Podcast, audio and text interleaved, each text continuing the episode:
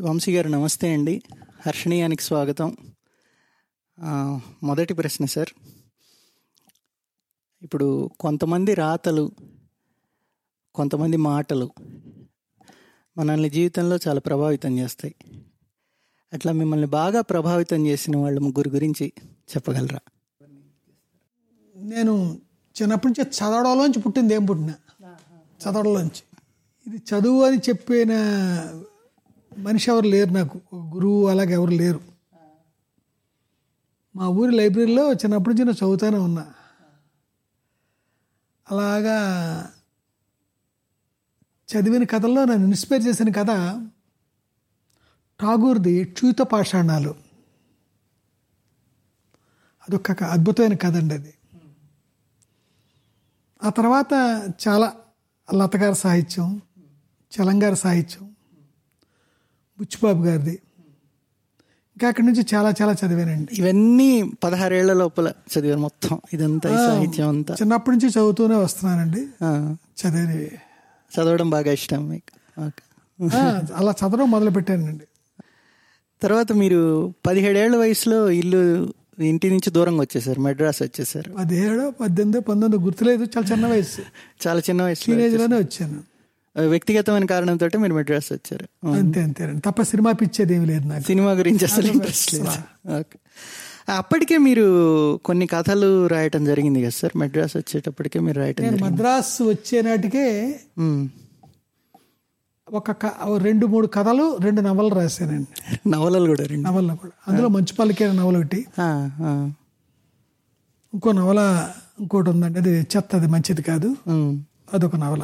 రెండు నవల్లో నేను మద్రాసు బయలుదేరే ముందు అప్పటికే రాశాను పబ్లిష్ అయినాయి పుస్తకాలు.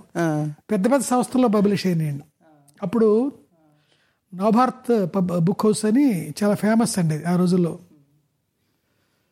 సులోచన రాణి గారివి అవి వేసేవారండి వాళ్ళు.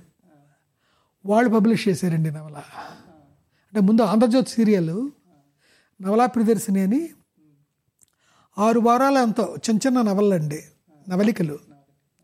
అందులో ఇది రెండో నవల అనుకుంటాను. ఇది అలాగా ఆ వచ్చిన నవలల్ని వాళ్ళు పుస్తకాలుగా చిన్న బాపు గారి బొమ్మలతో. బాపు గారి ముఖచిత్రాలతో. అప్పుడు ఫస్ట్ నుంచి బాబు గారి బొమ్మలతో వచ్చేసాయి. నా మొట్టమొదటి కథకే బాపు గారి బొమ్మ వేశారండి. మొట్టమొదటి నవల అండి ఇది. దీనికి కూడా బాపు గారే. రెండో నవల కూడా బాపు గారే. నవల పరమ చెత్తది కానీ అద్భుతం ఉంది బాపు గారి బొమ్మ. ఆ బొమ్మ చూసి కూడా రీరైట్ చేద్దాం అనుకుంటున్నాను. తర్వాత మీకు మొట్టమొదటి పారితోషికం ఎప్పుడు వచ్చింది దాంతో ఏం చేశారు మీరు? అసిస్టెంట్ డైరెక్టర్ రచయితగా రచయితగా. మొట్టమొదటి సంపాదన మీది. రచయితగా. మొట్టమొదటి పారితోషికం ఆంధ్రజ్యోతి ఆంధ్ర దీపావళి కథల పోటీలలో నా కథకి థర్డ్ ప్రైజ్ వచ్చిందండి. కాంపిటీషన్లో థర్డ్ ప్రైజ్ థర్డ్ ప్రైజ్ వచ్చింది. ఆ రోజుల్లో ప్రైజ్ రావడం చాలా గొప్ప విషయం. రెండు వందల యాభై రూపాయలు చెక్ వచ్చిందండి నాకు. ఓ ఎయిటర్ గారి లెటర్ పురాణం సుబ్రహ్మణ్య శర్మ గారిది. దాంతో అనపర్తి వెళ్ళి అంటే దగ్గరలో స్మగుల్ సామాన్లు అమ్ముతారు అనపర్తిలో. హెన్రీ శాండేజ్ అనే వాచి కొందాం అనుకున్నాను. కానీ ఎవరో రాజకీయం చేసి నా చుట్టుపక్కల వాళ్ళు అది కాపీ కదని వాళ్ళకి లెటర్ రాసేసరికి ఆ ప్రైజ్ ఆగిపోయింది. నేను ఆ వాచి కొనలేకపోయాను. ఆ. చెక్కు వాళ్ళ వెనక పంపించేయాల్సి వచ్చిందండి. చెక్ వెనక్కి పంపించేసి. మళ్ళీ కొన్నారా హెన్రీ శాండేజ్ వాచ్ ఎప్పుడైనా? తర్వాత? లేదండి. మళ్ళీ ఎప్పుడు వాచే కొనలా. రీసెంట్గా ఒక వాచి నా ఫ్రెండ్ ఎవరో గిఫ్ట్ ఇచ్చారు. అదేంటి? యాపిల్ వాచ్ ఇది. ఏదో డెబ్బై ఐదు వేలు ఆ. నేను ఎప్పుడు వాచి పెట్టనండి. నా ఫ్రెండ్ ఇవ్వడం జరిగిందని అప్పుడప్పుడు పెడతాను అనమాట ఇంట్రెస్టింగ్ సార్ ఇప్పుడు మీరు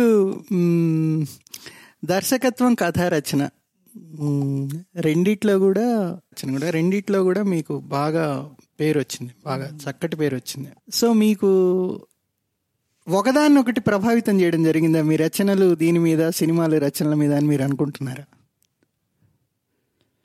ఏమోండి అలానే అనుకోవట్లేదు కానీ ఒకటి తెలుసుకున్నాను. అంటే మీరు ఇది అడగని ప్రశ్న అది బట్టి చెప్తాను చెప్పండి సార్. ఎంత అద్భుతం చేద్దాం అనుకున్న. ఆ రచన గొప్పది కావాలండి కరెక్ట్ ఒక అద్భుతమైన సినిమా తీయాలంటే రచన గొప్పది కావాలి. నేను ఈ అనుకోవడానికి ముందు అకిరా కుర్సోబా చెప్పిన ఒక వాక్యం కారణం కావచ్చు నా జీవితానుభవం కారణం కావచ్చు రచన అది ప్రధానమండి నువ్వు ఆ రచన చేయడానికి ఎప్పుడైతే నీలో ఆ క్రియేటివిటీ చచ్చిపోయిందో ఇంకా అన్ని విధాలుగా అన్నీ చచ్చిపోతాయి నాకు తెలిసి. అంటే రచన అనేది అంత గొప్పది అంత ప్రధానమైంది. అంటే ఇదే లైన్స్లో సార్. మహల్లో కోకిల నావల్ రాశారు మీరు. తర్వాత అది సితార సినిమాగా వచ్చింది. మా నాకు ఇష్టమైన సినిమాల్లో అదొకటి. మామూలుగా రచనలు చేసినప్పుడు ఇప్పుడు ఆర్కే నారాయణ గారు గైడ్ సినిమా తీయటం జరిగింది దేవానంద్. తీస్తే నేను విన్నది ఏంటంటే విన్నది చదివింది ఆయనకు చాలా అసంతృప్తి ఉండింది ఆ సినిమా ఎట్లా తీశారు అనే దాని ఇక్కడ తమాషా ఏంటంటే ఎవరైతే రచన చేశారో మీరే సినిమా తీయడం జరిగింది. రచన నుంచి సినిమాకి ట్రాన్స్ఫర్మేషన్ అయ్యే దాంట్లో మీకు ఎంత సంతృప్తినిచ్చింది ఆ సినిమా? ఆ ఆపరంగా ఆ పరంగా చూసుకుంటే ఒక రచయితగా చూసుకుంటే. నాకు ఆ నవల సినిమా చేసినప్పుడు అండి చాలా అద్భుతమైన విజువల్స్ వర్కౌట్ చేశాను ఫస్ట్ హాఫ్లో అది ఎక్కడో రాశాను కూడా. ప్రొడ్యూసర్ గారు అవన్నీ బోర్ కొడతాయే తీసేయమన్నారు. ఇళయరాజా గారు అసలు ఆ సినిమా నచ్చిందే ఆ విజువల్స్ కంటే ఆయనకి. అద్భుతంగా నచ్చేసింది ఇళయరాజాకి. ఆ ఇళయరాజా సినిమా చూడడానికి వేరే కథ ఉంది ఆ తర్వాత ఎప్పుడని చెప్తాను ఇప్పుడు టోటల్గా సినిమా నేను అనుకున్నట్టు తీలేదు. ఆ క్లైమాక్స్ కానీ అది కానీ వేరే నవల్లో ఉన్నది వేరే నేను అనుకున్నది వేరే. కమర్షియల్ ఫిల్మ్కి ఇలా క్లైమాక్స్ ఉండాలని ప్రొడ్యూసర్ గారు చెప్పడంతో ఆ విధంగా మలచడం వల్ల అది నాకంత నేను సాటిస్ఫై కాల. సినిమా బాగుండొచ్చు బాగుందని అన్న తర్వాత. అలాగే ఫస్ట్ హాఫ్లో కొన్ని విజువల్స్ ట్రిమ్ చేశాను చూసారా? ఆరేడు నిమిషాలు. అదొక అద్భుతం అండి. దానికి ఇళయరాజా ఇచ్చిన మ్యూజిక్ కూడా అద్భుతం. అవన్నీ లేవు రిలీజ్ అయిన సినిమాలో. ఆ థీమ్ ఒకటి ఉంది కదా సార్. సితారలో ఒక థీమ్ ఉంది కదా ఇళయరాజా గారు చేస్తారు చాలా అద్భుతమైన థీమ్ అది.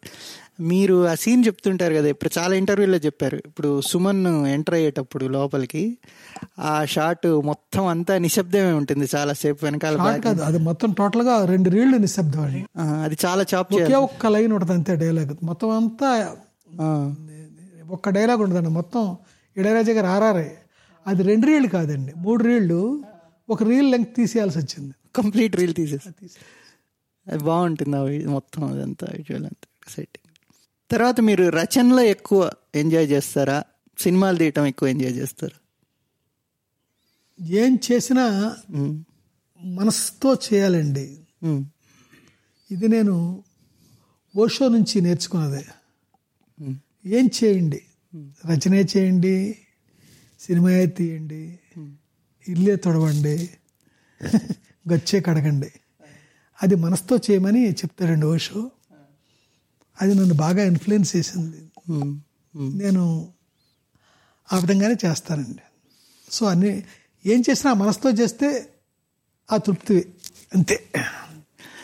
మీరు మామూలుగా మీతో మీరు టైం స్పెండ్ చేయడానికి ఇష్టపడతారు. దూరంగా అందరికీ దూరంగా. సో ఇప్పుడు లాక్డౌన్ అనేది ఫోర్స్డ్ లాక్డౌన్ వచ్చింది మా అందరికి. మీరు లాక్డౌన్లో ఏం చేశారు? నా జీవితకాలం అంతా లాక్డౌన్ నా జీవితం. ఎలా అంటే? రేపు వస్తున్నామని నేను? మీరు రాత్రి ఎప్పుడో ఫోన్ చేశారు నన్ను సాయంకాలం. అప్పటి నుంచి ఇప్పుడు టైం అవుతుందండి ఇప్పుడు పదకొండు దాటింది. ఇంతవరకు ఎవరో నాకు ఫోన్ చేయలేదు. ఓకే. సెక్యూరిటీ వాళ్ళు ఫోన్ చేశారు ఎవరో? సో ఆల్మోస్ట్ నిశ్శబ్దమే. ఇదంతా లాక్డౌన్ లాగే ఉంటుంది నా పరిస్థితి. కాబట్టి నాకు ఈ- లాక్డౌన్ నన్ను ఏమి ఈ రకమైన ఫీలింగ్ తీసుకురావట్లేదు. ఎప్పుడు నేను ఇలాగే ఉంటానండి. సాధ్యమైనంత వరకు నిశ్శబ్దంగానే ఉంటాను. బాగుంది సార్ ఇది. చాలా బాగుంది. తర్వాత మీరు మధ్యలో కొంతకాలం బ్రేక్ తీసుకోవడం జరిగింది సార్. ఆ బ్రేక్ తర్వాత మళ్ళీ మీరు రచనలు స్టార్ట్ చేశారు. ఈ బ్రేక్లో మిమ్మల్ని ఎట్టా మీరు రీఛార్జ్ చేసుకున్నారు? ఎప్పుడు బ్రేక్ అంటారు? అంటే మీరు యానాంలో గడిపిన కొంతకాలం చెప్తారు కదా ఆ దాని గురించి మాట్లాడుతున్నారు ఎట్లా మిమ్మల్ని రీఛార్జ్ చేసుకున్నారు మళ్ళీ? కంప్లీట్గా మీరు సినిమాల్లో ఉన్నప్పటి ఇది కూడా మీరు అవన్నీ వదిలేసి ఒక బ్రేక్ లాగా తీసుకున్నారు కదా? ఏం లేదు రీఛార్జ్ అనేది పనిగట్టుకుని ఏం చేయనండి నేను. జీవితంలో జీవితంలో అనుభవాలు ఇవే రీఛార్జ్ చేయడానికి కారణాలు అవుతాయి అంత ముఖ్యంగా. ఇప్పుడు మీరు రాస్తున్న కథలు ఉన్నాయి కదా చాలా మటుకు కథలు అక్కడ నేపథ్యంతో తీసినవి గోదావరి నేపథ్యంతో తీసినవి. అప్పుడు ఈ కథలకు ఏమన్నా పునాది ఆ బ్రేక్లో పడిందా మీకు చాలా మందితో మాట్లాడడం? లేదంటే మామూలు రెగ్యులర్ కాదండి. అదేం కాదు. మామూలుగా అలా తిరుగుతూ ఉంటారు అంతే అది పనిగట్టుకుని ఆ యానం వెళ్ళడం వల్ల అనేది ఏమి కాదండి. ఎప్పుడు అలా తిరుగుతూనే ఉంటాను ఆ ప్రాంతాలకు వెళ్తే. మీరు పుస్తక ప్రియులు కదా విపరీతంగా చదువుతారు మీరు. ఎలాంటి పుస్తకాలు చదవడానికి ఇష్టపడతారు? నేను విపరీతంగా చదువుతాను ఏం కాదు కానీ ఆ, చదువుతానండి అప్పుడప్పుడు అంతే ఎలాంటివి అంటే కాదండి. నాకు నచ్చిన కథలు ఏమైనా అడగండి చెప్తాను కొంతమంది. నచ్చిన కథలు చెప్పండి. సరే. అంటే ఇవి చెప్పడం వల్ల మీకు ఏమన్నా ఓహో ఈ రకం టేస్ట్ అని అర్థం వద్దో లేదో నాకు తెలియదు నాకు నచ్చినవి చెప్తా. చెప్పండి సార్. గొల్లపూడి మారుతిరావు గారిది జుజుమొర. R S Sudarshanam Madhura Meenakshi. C Ramachandrarao గారిది వేలిపెళ్ళై. వెలువిళ్ళి పురాణ సుబ్రహ్మణ్య శర్మ నీలి. బాల బాలగంగాధర్ తిలక్ ఊర్చివరి ఇల్లు. ఊరి చివరి మల్లాది వెంకట కృష్ణమూర్తి గారిది స్టాలిన్. ఎండమూరి వీరేంద్రనాథ్ గారిది మిస్ట్. మధురాంతకం నరేంద్రది వెదురు పువ్వు సిరశెట్టి కాంతారావు గారిది కంచి మేకలు. అల్లం శాస్త్రరావు గారిది నరమేధం. ఇంకా బషీర్ కథలు. తెలంగాణ ఆయనండి దేవులపల్లి కృష్ణమూర్తి గారని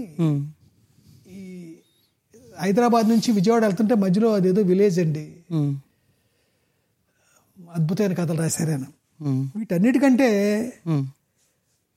సి వేణు నవ్విన ధాన్యరాశి అని ఒక కథ అండి. ఆయన పంతొమ్మిది వందల అరవై రెండులో రాశారు ఇప్పుడు ఆయన లేరు.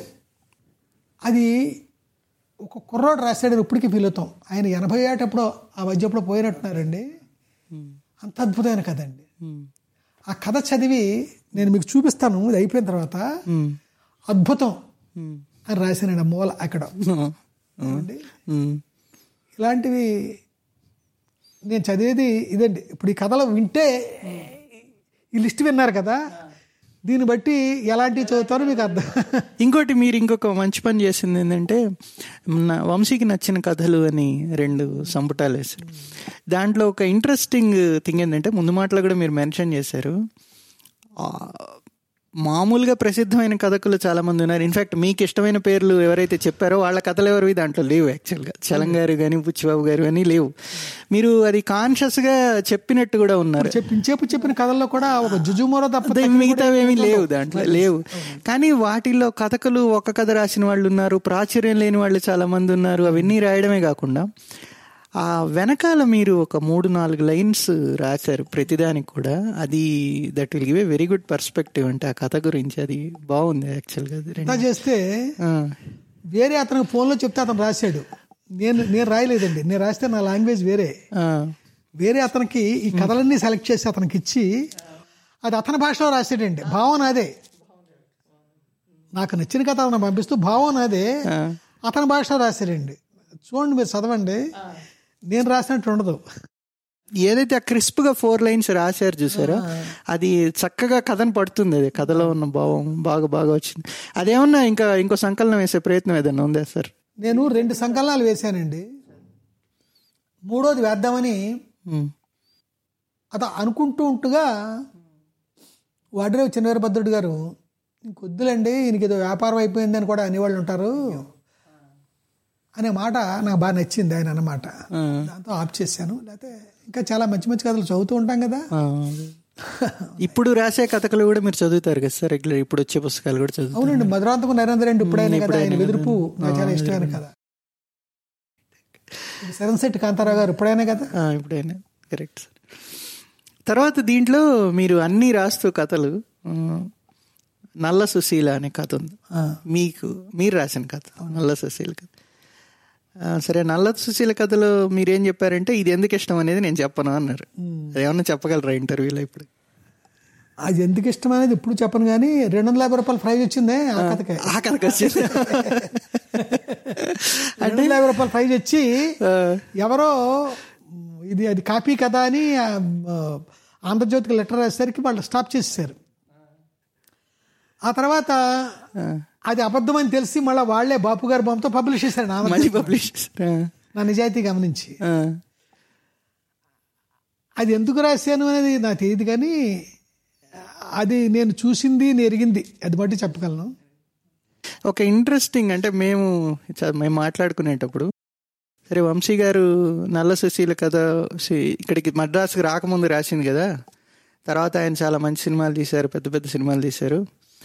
ఇప్పుడు వచ్చిన పసలపూడి కథలకి నల్ల సుశీల కథలకి స్టైల్లో కానీ ఆ రాసే మీరు కొంత గోదావరి సర్కాజం ఉంటుంది కొన్ని డైలాగ్స్లో హ్యూమర్ ఉంటుంది ఆ దృశ్యం చేయడం ఉంటుంది ఆ చుట్టుపక్కల ఏమన్నా చేంజ్ ఉంది అని చూస్తాం మాకేం చేంజ్ కనబడలే. ఇప్పుడు రాసిన స్టైలే? అది నల సుశీల ఉమ్, నేను తిరిగి రాసినట్టు అనండి మళ్ళీ. మళ్ళీ రాశారా? అనుకుంటాను. అవునా? కాబట్టి అప్పటికే ఇప్పటికే ఉంటుందండి. పదహారో ఏటకి యాభై ఆరో ఏటకి తేడాలు ఉంటాయి కదండి. రైట్ సార్ ఓకే తర్వాత మీరు ఒక ఇంటర్వ్యూలో అమరావతి కథలు మాల్గుడి కథలు మీకు ఇన్స్పిరేషన్ అని చెప్పారు. ఏ దాంట్లో నచ్చిన అంశాలు ఏమిటి మీకు తెలుసుకోవచ్చు? అవి చాలా హృద్యంగా ఉండవు నచ్చినవి అంటూ పనిగట్టుకుని ఏమీ లేదండి. నాకు చాలా అద్భుతంగా ఫీల్ అయినప్పుడు అమరావతి కథలు ఎప్పుడో చదివాను. ఆంధ్రజ్యోతిలో ఆఖరి పేజీలో ఉండేదండి. అమరావతి కథ. ఒకే ఒక పేజీ కథ అది. పురాణ సుబ్రహ్మణ్య శర్మ గారు రీటర్గా ఉన్నప్పుడు ఆఖరి పేజీ కథ అండి. బొమ్మ అది ఏ ఉండే కాదు. బొమ్మ కూడా నాకు గుర్తు లేదండి ఒకే ఒక పేజీ. అలాగే మాలగుడి నేను టీవీలో చూడడమే బ్లాక్ అండ్ వైట్లో టీవీలో అప్పుడు ఇంకా కలర్ రాలేదనుకుంటాను. ఫస్ట్ కథ హీరో. హీరో అనే కథ మొట్టమొదటి కథ వాళ్ళు టెలికాస్ట్ చేసిన కథండి అది చూసి అద్భుతంగా ఉమ్, ఉమ్. అతను సినిమా డైరెక్టర్నేమో అతను అది ఎలా తీశారు ఏంటి బెంగళూరు దగ్గర దగ్గరలో తీశారు ఆ, శంకర్ నాగ్ అనేసి తెలిసిందండి. శంకర్ నాగ్ కూడా నాకు తెలుసు. వాళ్ళ ప్రొడక్షన్ వైజ్ చెప్పాడు అసలు ఆ- విలేజ్ అదంతా కూడా మేము క్రియేట్ చేసిందండి. మొత్తం సెట్టింగ్. అని చాలా అద్భుతంగా చేశారని అనిపించిందండి. ఇలాంటివి అడిగాను డీటెయిల్స్ ప్రొడక్షన్ డీటెయిల్స్ అవిని కథ చాలా అద్భుతంగా ఉంది. చూస్తుంటే. తర్వాత మీరు అల్లం శేషగిరిరావు గారి రచనలు అంటే కూడా మీరు చాలా ఇష్టం అంటారు. దాంట్లో నచ్చిన అంశాలు ఏంటి? మీరు అల్లం శేషగిరిరావు కొంచెం డిఫరెంట్గా ఉంటాయి కదా ఆయన కథలు నేపథ్యం. ఆయనతో నేను నేను మాట్లాడినట్టు కూడా గుర్తండి. అల్లం ఉత్తరాలు కూడా రాశారు రాశాను ఆయనకి. ఆయన జవాబు రాశారు. ఆయన చాలా అద్భుతమైన టేస్ట్ అండి అయింది. ఆయన రైల్వేలో పనిచేసేవారు అనుకుంటాను ఆయన అంత అబ్జర్వేషన్ అండి. ఆయన అబ్జర్వేషన్ నాకు చాలా ఇష్టం. పురాణ సుబ్రహ్మణ్య శర్మ గారి ముందు మాటలో కూడా అదే మాట రాశారు. ఆయన చీకటి కథ రాయడానికి ఆయన ఎక్స్పీరియన్స్ అంతా ఎక్కడో రాశారండి చదివారండి. చాలా అద్భుతంగా ఫీల్ అయ్యాను. అలాగే నాకు ఇష్టమైన సజ్జిత్రే అంటే ఆయన కూడా చాలా ఇష్టం. ఇంత అంతగా అంత ఇష్టం అండి. ఆయనకి చాలా ఆయన సజ్జిత్రే పోయినప్పుడు కూడా ఒక అద్భుతమైన ఆర్టికల్ రాశారు. మీ దగ్గర ఉందో లేదో? లేదు నా దగ్గర ఉంది. ఇవన్నీ నన్ను చాలా ఇంప్రెస్ చేసేయండి అల్లం శాస్త్రి గారి ప్రతి కథ నాకు ఇష్టమే. అందరూ వరుడు గురించి గొప్ప చెప్తారు. చీకటి గురించి కూడా చెప్తారండి. ఇంకా నేను అన్నీ నాకు బాగానే ఉంటాయి. ఆయన చాలా తక్కువ రాశారు. అన్నీ బాగానే ఉంటాయి. ఉమ్, చాలా తక్కువ రాశారు. నన్ను ఎవరో టెలిఫిల్మ్ చేయడానికి కూడా అప్రోచ్ చేయారండి చీకటి. మొత్తం అంతా చీకటేనండి. తీయాలంటే మొత్తం చీకటే. ఇప్పుడు టీవీలో మొత్తం చీకటిగా ఉంటే ఎలా ఉంటుంది? అదేదో అనిపించి మొత్తం మీద వాళ్ళు మళ్ళీ నన్ను కాంటాక్ట్ చేయలే. ఆ విధంగా లేకపోతే చేద్దునేమో మీరే చెద్దరు అది ఏమో తెలియదు అంటే అంత ఇష్టం నాకు ఆ కథ అంటే. ఆయన కథ అన్ని ఇష్టమే. ఇది మరీ ఇష్టం. మీరు రాసిన కథలు చదువుతుంటే చాలా చోట్ల చలంగారి ప్రస్తావన వస్తుంది. అలానే అరుణాచలం ప్రస్తావన వస్తుంది. అవునండి. ఎలా మొదలైంది ఈ ప్రయాణం మీది? నా చిన్నప్పుడు పసరపూడి లైబ్రరీలోనే చలంగార సాహిత్యం ఆల్మోస్ట్ చదివేశానండి. ఆ తర్వాత మద్రాసు వెళ్ళాక చలం స్టేషన్ పంపు కథలు ఇలాగే ఎంఎస్కో వాళ్ళ పాకెట్ బుక్స్లో మళ్ళీ వేసినప్పుడు మళ్ళీ చదివాను మైదానం ఇవన్నీ. దైవమిచ్చిన భార్య ఇవన్నీ వేశారండి ఎంఎస్కో పాకెట్ బుక్స్లో నాకు భీములు అంటే ఇష్టం అండి. చలంగారు దైవమిచ్చిన భార్య మొత్తం భీములు బ్యాక్ డ్రాప్లో రాశారు. ఆయన అక్కడ ఉంది చాలా తక్కువ టైం అట. అంతేకాకుండా అలాగా నన్ను చాలా ఇన్ఫ్లుయెన్స్ చేసిన మనిషి. ఒక పత్రికకి ఒక నవల పంపించానండి. ఎప్పుడు డెబ్భై ఆరులో. మద్రాసు వెళ్ళిన కొత్తలో ఆ పత్రిక ఆఫీస్కి వెళ్ళాను. జ్యోతి మంత్లీ అండి. వెళితే ఆ పత్రిక వాళ్ళు రిజెక్ట్ చేశారు ఆ నవల్ని. ఆ మూల ఒక వాక్యం ఉందండి. మరో చలం అని రిజెక్ట్ చేశారు. అది చూసి థ్రిల్ అయిపోయాను నేను. రిజెక్ట్ చేస్తే చేశారు నన్ను చలంతో పోల్చారు. నవల కథాంశం ఏంటి sir? What is the basic కథ ఏమిటిదండి నాకు చాలా ప్రాణమిత్రుడు అండి. ఒక అమ్మాయికి ఒక అమ్మాయిని అప్రోచ్ అవుతూ ఉండేవాడు. అతను. జీవితకాలం అంతా. బట్ ఆ అమ్మాయికి పెళ్ళి గిళ్ళి అన్నీ అయిపోయినాయండి ఆ తర్వాత ఒకనొక రోజున అతను చచ్చిపోయాడు ఆ అమ్మాయికి ఆ విషయం తెలిసి అరే నన్ను అతను అప్రోచ్ చేయడం సంగతి నాకు తెలుసుంటే ఎంత బాగుండేది అని ఫీల్ అయిందండి. ఎవరు రాశారా మరో చెలవు అని అక్కడ పక్కన ఆయన నాకు జీవితకాలం అంతా నాకు సన్నిహితంగా ఇప్పటికీ అలాగే ఉన్నారండి ఆయన. ఆయన పేరు Vemuru Satyanarayana. Vemuri Satyanarayana okay right. Reject చేసిన మనిషి. నేను ఆ పుస్తకం పట్టుకుని వెళ్ళిపోతుంటే ఆ ఊరు నుంచి వచ్చావా అని అడిగాడు ఆయన. లేదండి ఇక్కడే నేను అసిస్టెంట్ డైరెక్టర్గా చేద్దామని వచ్చానండి అన్న. నేను ప్రెస్కి వెళ్తున్నా నాతో పాటు వస్తావు అన్నాడు అదే ఫస్ట్ టైం కలిసినప్పుడే. సరే అన్న. ఇద్దరం కలిసి మామూలం బస్ స్టాప్కి వచ్చి బస్ స్టాండ్కి వచ్చి డబుల్ డెక్కర్ ఎక్కేవాడి ఫస్ట్ టైం నా లైఫ్లో. ఆనాడు పరిచయ మనిషి ఇప్పటికీ కూడా. నాకు సన్నిహితుడు. ఆయనే నేను డైరెక్టర్ చేసింది కూడా ఫ్యూచర్లో తర్వాత తర్వాత కాలంలో. ఏమో సత్యానంద్ గారు. ఆ తర్వాత ఆయన వాళ్ళ ఊర్లో. బస్సు దిగి ఒక నాలుగు కిలోమీటర్లు నడుచుకుంటూ వెళ్ళాలి మూడు కిలోమీటర్లో. ఆ. ఒక ఇన్సిడెంట్ చెప్తే నేను ఒక కథ రాశాను ఆనాటి కరెక్ట్ తిరిగి మళ్ళా ఆయన చాలా కాలం తర్వాత అది ఒక సంకలనం వేశాను ఆనాటి వాంఛనికుల పేరుతో. ఆయన మళ్ళీ ఆనాటి వాంఛనికులు అనే టైటిల్ చాలా మంది రైటర్స్కి ఇస్తూ కథ రాయించాడు అందరితో. రాయించి మొట్టమొదటి కథ నేను రాసిన కథ వేసేయండి. ఓహో ఇది ఆయన రాయించిన కథ కాదు. అది ఆయన రాయించిన ఇది- ఇది మీరు నాది పబ్లిష్ అయింది. ఆల్రెడీ ఆనాటి వాంఛనికుల పేరుతో పుస్తకం కూడా వచ్చింది. చెప్పారు మళ్ళా ఇది ఆయనకి అంకితం ఇచ్చాను? ఆయనకి వేమూరి బలరాం గారికి స్వాతి థియేటర్ గారికి.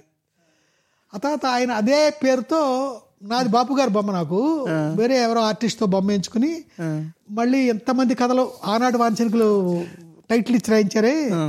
అవన్నీ కలిసి ఒక సంకలనం వేశారండి మొట్టమొదటి కథ నాదే ఉంది మళ్ళీ దాంట్లో.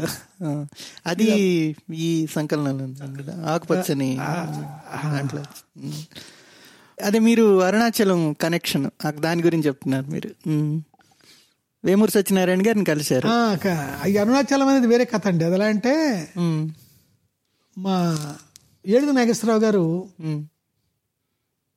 నేను ఆయనకి వాళ్ళ కంపెనీలో నేను అన్ని సినిమాలకి అసిస్టెంట్ డైరెక్టర్గా చేశానండి నేను డైరెక్టర్ అయ్యే వరకు డైరెక్టర్ అయింది కూడా నా రెండో సినిమా అండి ఫస్ట్ సినిమా ఆయన కాదు సత్య వేము సత్యనారాయణ గారు నన్ను డైరెక్టర్ చేశారన్నారు కదా మంచుపల్లికి దాని పేరు. సెకండ్ ఫిల్మ్ సితారండి వేమూరు సత్య మన. ఆయనకు ఒక ఫ్రెండ్ ఉండేవాడండి. క్లాస్మేట్స్ ఒరే అంటే ఒరే అనుకునే ఫ్రెండ్స్. ఎప్పుడు తిట్టుకుంటూ ఉండేవారండి. ఆ ఫ్రెండే ఎక్కువ తిట్టేవాడు మా నాగేశ్వరరావు గారిని. ఆయన కాకినాడ. బ్రిటిష్ ఎంబసీలో ఎక్కడ పనిచేసేవారు మద్రాసులో. ఆయన పేరు వజీర్ రహమాన్. చలంగారు అల్లుడండి ఆయనకి పరిచయం చేశారండి నన్ను. రే రహమాన్ ఈ కుర్రోడు చలంగారు అంటే చాలా ఇష్టం. అంటే ఆయన నా దగ్గరికి వచ్చి ఎందుకు ఇష్టం? అని అడిగారండి. నాకు ఎందుకు ఇష్టం? అని నోటికి వచ్చింది మాట్లాడాను. నా భుజం మీద చేసి రేపు మా ఇంటికి రా అన్నారు. అప్పటి నుంచి ఆయన గురువు అయిపోయాడు. అప్పుడు ఎంత ఏజ్ మీకు? చాలా తక్కువ అండి నేను వచ్చిన కొత్తలో ఇది కొత్తలు అంటే ఒక పద్దెనిమిది పంతొమ్మిది పంతొమ్మిది ఆ తర్వాత ఆయన వెస్ట్రన్ మ్యూజిక్ గురించి వెస్ట్రన్ సాహిత్యం గురించి అద్భుతంగా మాట్లాడేవాడండి ఆయన. చాలా వరకు అర్థమయ్యేది కాదు నాకు అదే సంగతి. నన్ను మొట్టమొదటి ఇంగ్లీష్ సినిమా చూపించింది ఆయనేనండి నాకు ఓకే. అప్పటిదాకా ఇంగ్లీష్ సినిమా ఇంగ్లీష్ సినిమాలో చూసానేమో తెలియదు కానీ అద్భుతంగా చూపించి నాకు ఎక్స్ప్లెయిన్ చేసేవాడు ఆయన. అప్పుడే ఫిల్మోత్సవం జరిగిందండి మద్రాసులో. డెబ్బై ఆరు డెబ్బై ఏడు ప్రాంతాల్లో. ఆయన రాజదూత్ మోటార్ సైకిల్ వెనకాల ఎక్కించుకున్నాను. ఆ థియేటర్లో తిప్పివారండి ఆయన. తిప్పి సినిమాలు చూపించింది. అప్పుడు. ఆయన చలంగారి గురించి అది రకరకాలుగా రకరకాలు చెప్తుంటే ఆ పుస్తకాలలో మళ్ళీ మళ్ళీ చాలా వరకు. ఉమ్. మళ్ళీ ఈయన చెప్తుంటే మళ్ళీ ఇది వేరే విధంగా ఉంది. ఆయన కవిగా చలవనే ఒక సంకలనం ఉమ్, ఆయన చేశారు. ఆయన రాసిన సంకలనం పేరు అది ఎవరు? వజీ రహమాన్ గారు. ఇలా బాగా అటాచ్ అయిపోయిన తర్వాత ఒకనొక రోజుని నేను చలంగారి దగ్గరికి వెళ్తానండి తిరువண்ணామలై అని అన్న. అక్కడికి వెళ్ళి ఒక రోజు ఉండాల్సిన వాడిని నాలుగు రోజులు ఐదు రోజులు ఉండిపోయాను అక్కడ. ఆ టైంలో రమణాశ్రమానికి కూడా రమణాశ్రమం దాటి చలంగారి ఆశ్రమానికి రావాలి. అలా రమణాశ్రమానికి వెళ్ళారండి. ఇదంతా ఇప్పుడు డెబ్భై ఏడు. చలంగారిని అంతా అంతా నాన్నగారు అంటారు నేను నాన్నగారిని పిలిచేవాడిని. నేను వెళ్ళిపోతుంటే ఆయనకి మాట వచ్చేది కదా అప్పటికే. చెక్కాల కృష్ణారావు గారు ఆయన చెప్పింది ఆయన అర్థం చేసుకుని మనకి ట్రాన్స్లేట్ చేసేవారు.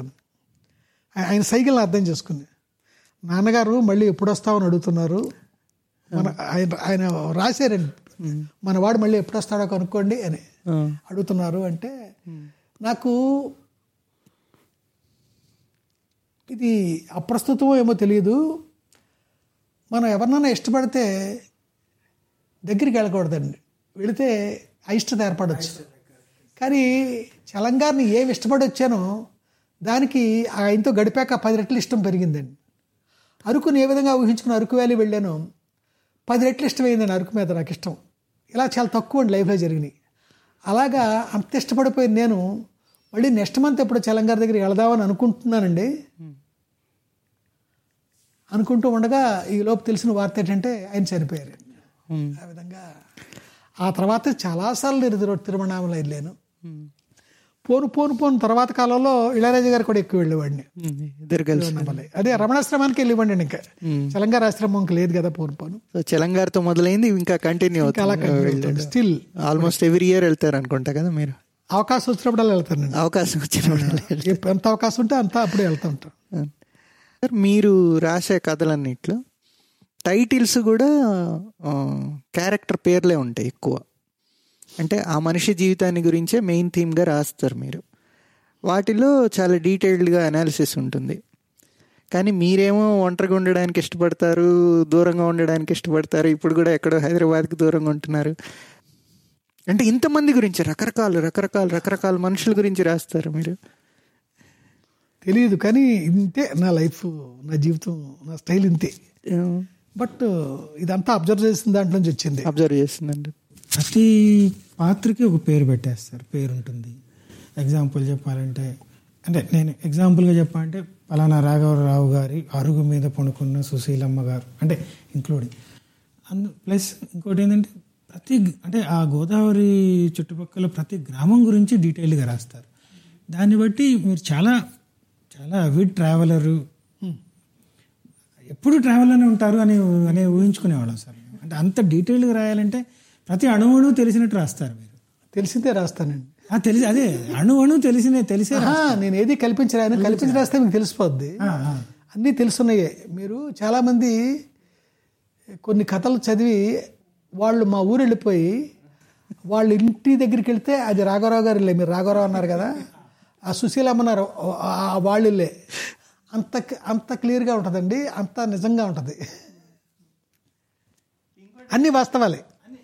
ఎక్కడ కల్పన అనేది ఉండదు. మా ఊర్లో పలానా వీధిలో రాజేశ్వర గుడి ఉంది అంటే మీరు వెళ్తే అక్కడ నిజంగా రాజేశ్వర గుడి నేను ఎలా అయితే వర్ణించినా అదే రంగులతో అలాగే ఉంటుందండి.